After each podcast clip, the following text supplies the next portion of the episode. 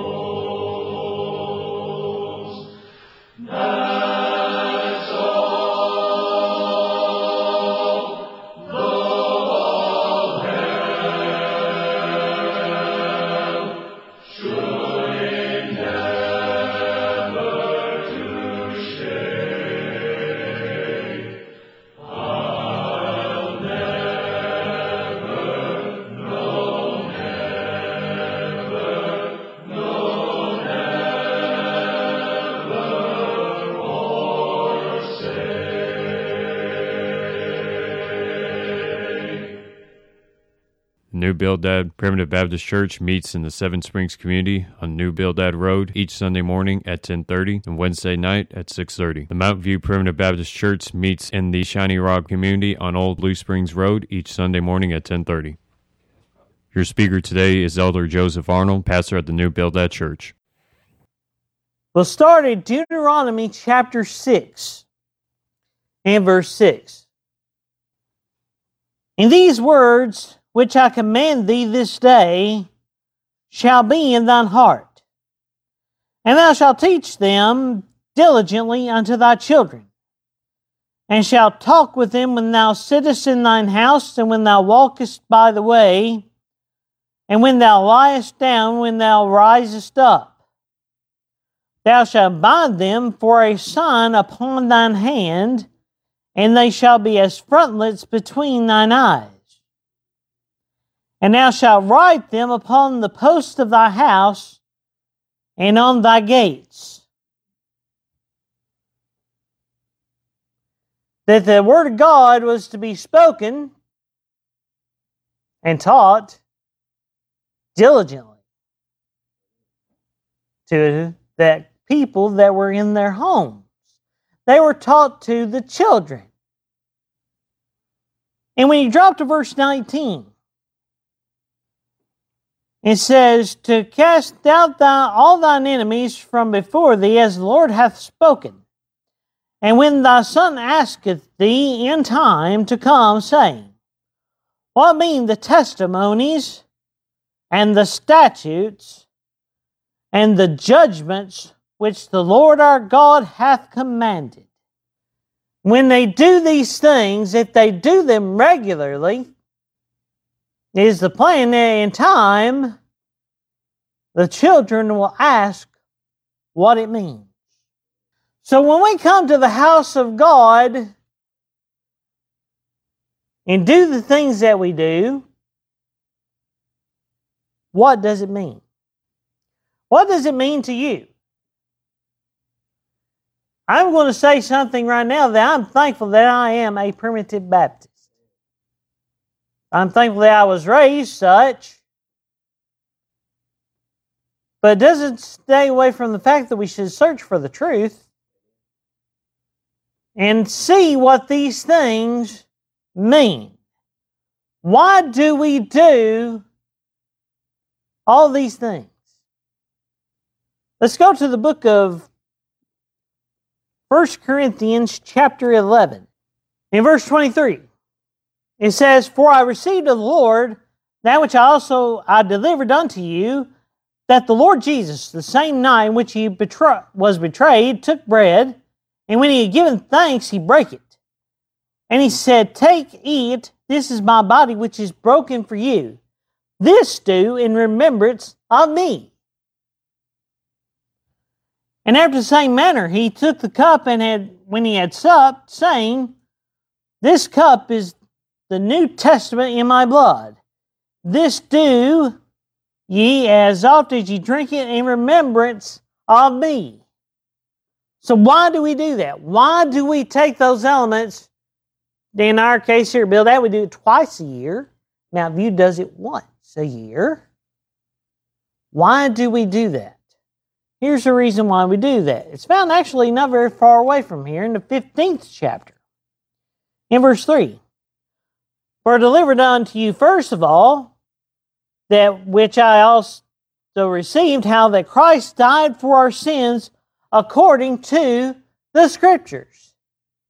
The bread that is broken and the wine that is partaken of is a representation of that act. The reason we do that is because Jesus Christ died on the cross and we say we believe it was enough. We say that we believe that is the thing that secured the salvation of every child that he intended to have without the fail of one. That that sacrifice was good enough. That's why we do that. When these children ask why we come up here and take those elements, that's why. Because we believe that Jesus Christ died for the sins of the elect family of God. And we believe they got the job done. We preach a successful Savior that done it all. When he died on the cross, it was enough. It was uh, exactly the right price for you. Not too much, not too little. And that's what we do when we take those things. Now, why is it we take those elements? First of all, it's the ones Jesus used. Now, I'm going to say that when you add 11, when you add doctrine, when you add things to it, it takes away from the service. And by the way, what they say is 100% grape juice, if it spoils, it was not 100% pure. Because juice, if it's unchanged, it will turn to wine. It will ferment and become wine. Juice that spoils has had something added to it that was not necessary. Now, to prove that it was wine that was still being used in Paul's day is because unfortunately the church of Corinth had become drunken at these things, which was never the intent to begin with. Thankfully, I don't think we have any trouble with that in the primitive Baptist scenes. We take the little shot glasses. That that takes down on that quite a bit. But when we do these things, we're looking at Jesus Christ. We are thinking about the sacrifice that he made. The next verse says that he was buried and then he rose again the third day according to the scriptures. Now, how many of us believe in the resurrection of Jesus Christ? And that is the only hope. You see, this entire chapter, the, re- the balance of the rest of this chapter is talking about the resurrection of Jesus Christ and the fact that that's going to be what resurrects you. The only way there's going to be a resurrection is if Jesus Christ does it. Now, what should be our response if we believe that? Let's go to the book of 1 Peter, chapter 3. I told you I'd be moving you. Verse 18. For Christ also hath once suffered for sins, the just for the unjust, that he might bring us to God, being put to death in the flesh, but quickened by the Spirit. The just Jesus Christ, for you, the unjust. Your response. By which when he went, which by which also he went and preached unto the spirits in prison, which were sometime were which sometime were disobedient, when once the long suffering of God waited in the days of Noah, while the ark was uh, preparing, wherein few, that is, eight souls, were saved by water. You think about just eight compared to the amounts of people that were there in that day, that's not many. It was a remnant. Now, now Noah was that, not that much better than anyone around him. What did Noah find? Noah found grace. What is grace? Unmerited favor. He had the same sin nature the rest of them had. The like figure, whereunto even bapti- baptism doth now save us, not the putting away of the filth of the flesh in other words, when I take you down to this water to baptize you, I'm not washing away one sin because I can't do it. And it's not my job to do it because Jesus Christ already done it. The baptism, what is baptism? It's not putting away filth of the flesh, but the answer of a good conscience toward God by the resurrection of Jesus Christ. You say you believe in the resurrection of Jesus Christ. Now, my friends, I want to tell you that the evidence also points that there is a resurrection of Jesus Christ. There are more than 10 ancient sources outside of the New Testament that claim Jesus Christ rose from that grave. And there are multiple ancient marks and stories and legends of a man that built an ark, and eight people were on that ark. The things that the Bible say are always true, including the resurrection of Jesus Christ. Jesus Christ died on the cross. Medical science tells us such. Now, my friends, that he would not have died until he was ready. And the Roman soldiers couldn't kill him. But he could lay his life down for the sheep. But he also had the power to take it up again. Now, if you believe that he had the power to take it up again, you ought to be baptized if you haven't been already. I believe in those things.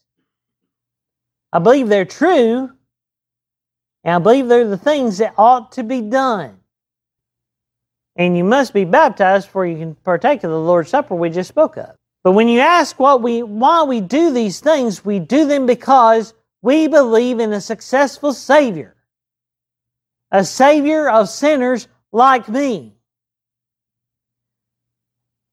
a Savior of sinners like you. Have you ever done anything wrong? I got one nod in his head for sure. Are you thankful that Jesus Christ died and rose for that, what you've done wrong? Every bit of it to take you a, make you a fit subject for heaven. He's the only one that can do it. He said, I go to prepare a place for you.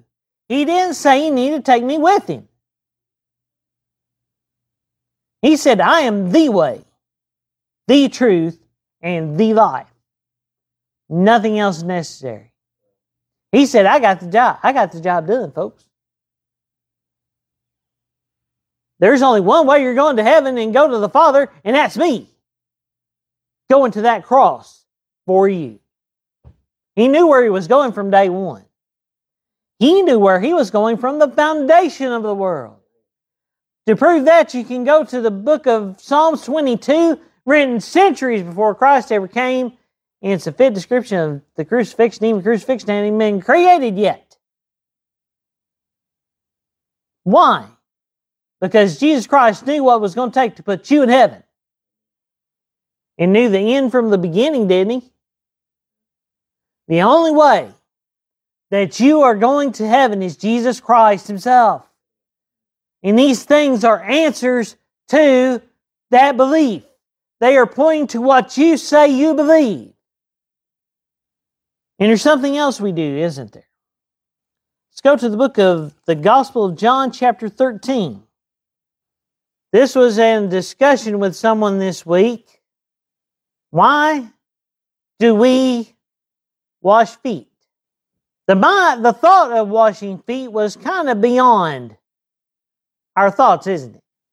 Well, let's see what it says. In verse 2 And supper being ended, the devil now having put into the heart of Judas Iscariot, Simon's son, to betray him.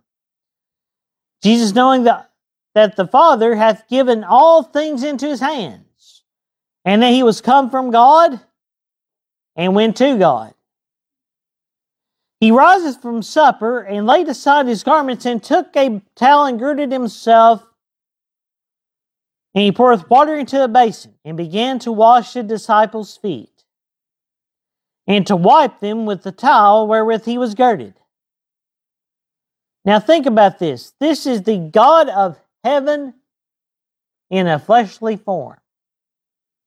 In him dwell all the fullness of the Godhead bodily knew what it is to be on the throne of God, is now at the feet of fishermen disciples and washing their feet. You got that in your mind? Do you know what the argument was among the disciples at this time? They were trying to figure out who the greatest of them was. Who was the greatest one at this point?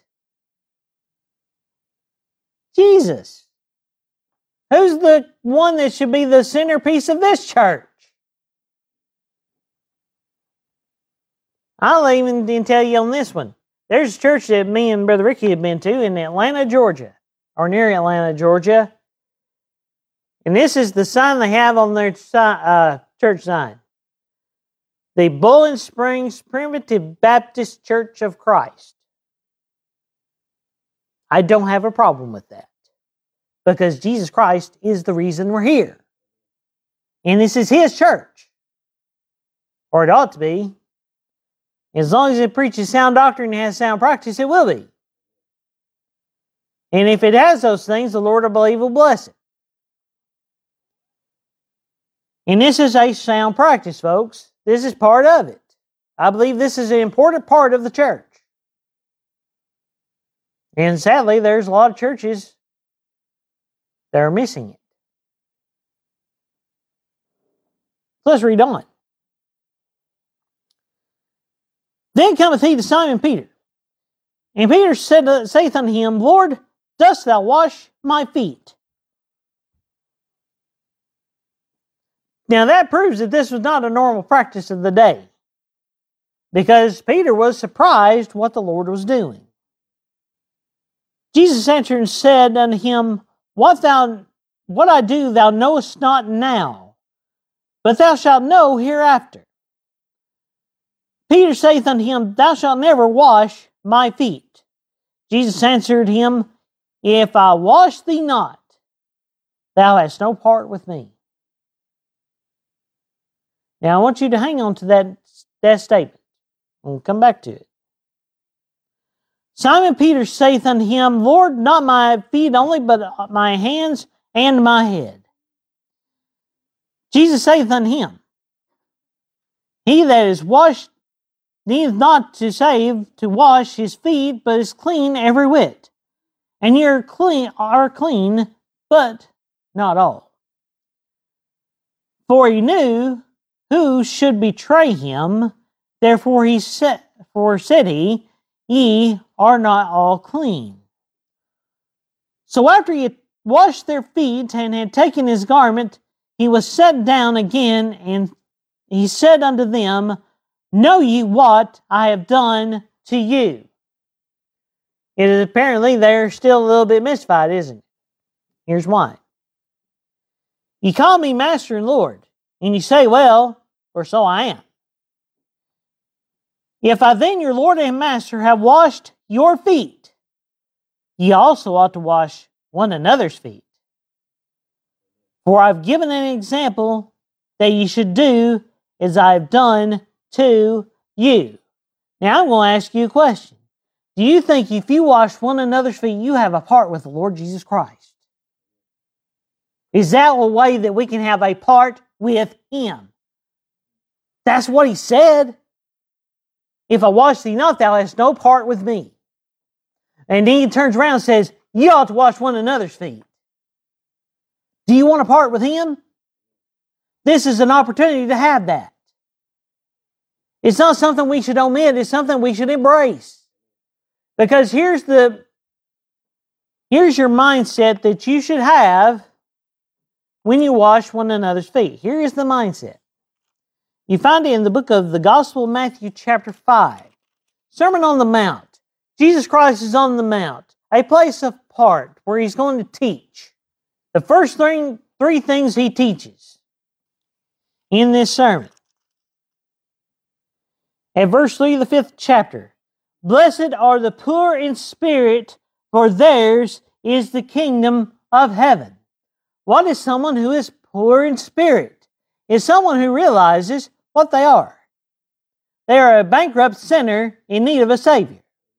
They have no goodness to offer the Lord Himself. They have nothing. They are sinners like us. You want a biblical sound of someone who is poor in spirit? Think of the Apostle Paul said that Christ Jesus came into the world to save sinners, of whom I am chief. My friends, you cannot uh, truly appreciate how amazing grace is until you see how bankrupt the sinner you are, how wretch you are. You see, you sing the song Amazing Grace, how sweet the sound saved a wretch like me. And Paul said, Oh, wretched man that I am. Not that he used to be. Now, Paul used to be a wretched man when he wrote that. Persecuted the church, didn't he? But he, even when he was writing the book of Romans, he said, Rich man that I still am. Because he still had to deal with the sinful flesh all the time.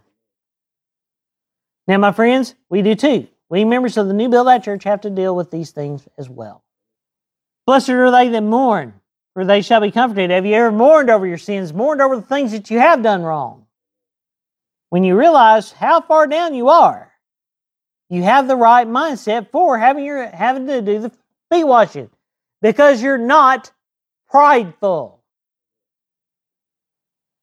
You are thankful. And if you're thankful, you can assume the role of a servant. Jesus Christ assumed the role of a servant. And he expects us to do the same thing. He left us an example. You see, Elder Ricky has made this statement at our community service on numerous occasions. It ought not be a thing that we do. It ought to be a way of life. And you're absolutely right, Brother Ricky. It ought to be the way we live. We ought to live like we think, know that the, Jesus is the Savior of sinners. And He's given an example to be a servant one to another. Blessed are the meek, for they shall inherit the earth. You do not have to tell anybody when you're meek. I'll tell you another one. The Elder Ricky had one person said that he was going to take the cot. They had th- two beds in a motel room at a preacher's meeting. And the third preacher said, I'll take the cot to prove how humble I am. Well, folks, if you're truly humble, you don't have to prove it. And by the way, that was Elder Jeff Winfrey, and he is a fairly humble character. We love him to death here. But you don't have to proclaim to be humble. You show it in the way you live. When we do these things, we do them because He loved us that much. And if He loved us that much, we all love one another that much. So is it an unusual practice? It's becoming more unusual as the days go by, but it's something now I cherish.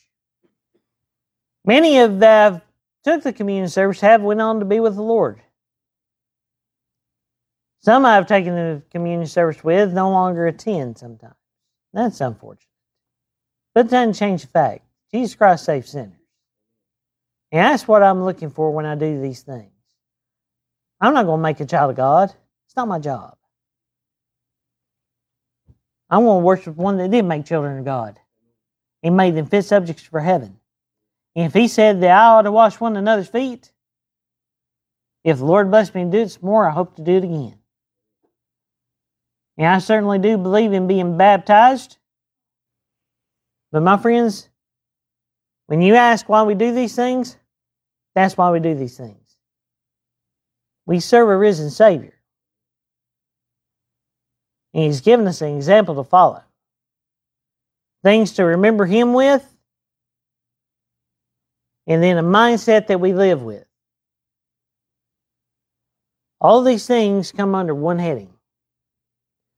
You see, all those things that, and there were many things that the Apostle Paul told the church at Corinth in those chapters, but the base of everything that the Apostle Paul pre- preached at Corinth was based in this statement, and this is what I'll close with. And I, brethren, when I came to you, came not with excellency of speech or of wisdom, declaring unto you the testimony of God. For I determined to know nothing among you save Jesus Christ and Him crucified. All of it comes right back together to that statement. That's where Jesus was going when He did the things of the Last Supper. And then He tells them to do it in remembrance of what He done. What did He do? He was crucified. Why? To make you a citizen of that heavenly kingdom. And if you're thankful, you ought to be baptized and do these things. It won't add you to heaven, but add you to the church. It'll add you to the people that I've been associated with most of my life, all my life. Because I am thankful to be here at New Bildad Church. 200 and Ooh, we. 213 years. Had to do the math in my head. Not because Bildad Church is that great, but our Savior is. And He's worthy of our praise. May the Lord bless and keep you as our prayer.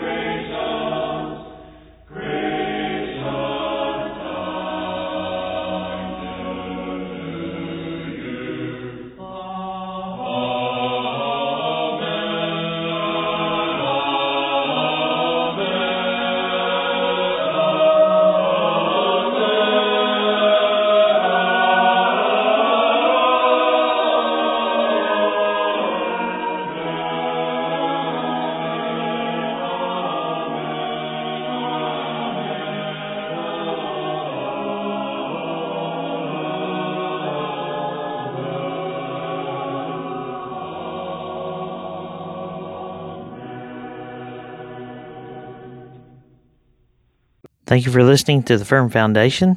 If you'd like more information about the Primitive Baptist churches of this area, you can email me, newbuildedpbc at gmail.com. Join us next week to hear another Bible based message on the Firm Foundation.